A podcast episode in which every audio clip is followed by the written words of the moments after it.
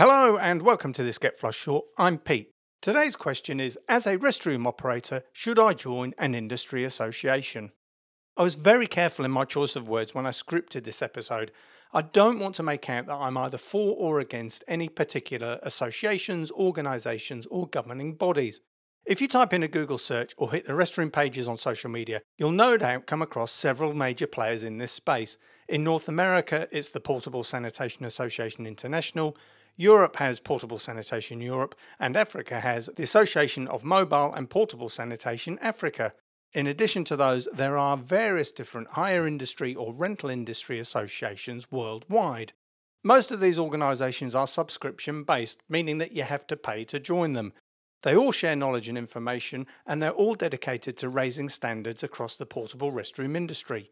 Now, I'm not a fan of compulsory or statutory standards unless they're supported by rigorous compliance as well as punitive measures for those who breach them or fail to maintain them. You see, I'd much rather work in an environment that's driven by innovation than regulation. Otherwise, the good people spend their time, effort, and money raising the bar, only to be undercut by those who are more commercially driven or perhaps just plain unscrupulous. That said, there can be a tremendous amount of value in joining an industry association. Their resources are plentiful, and the opportunity to network is absolutely immense. By all means, sign up, join in a few events, take a look at the resources they offer. You might decide it's not for you. The cost can be a factor, and some of the content may not suit the way things are done in your part of the world.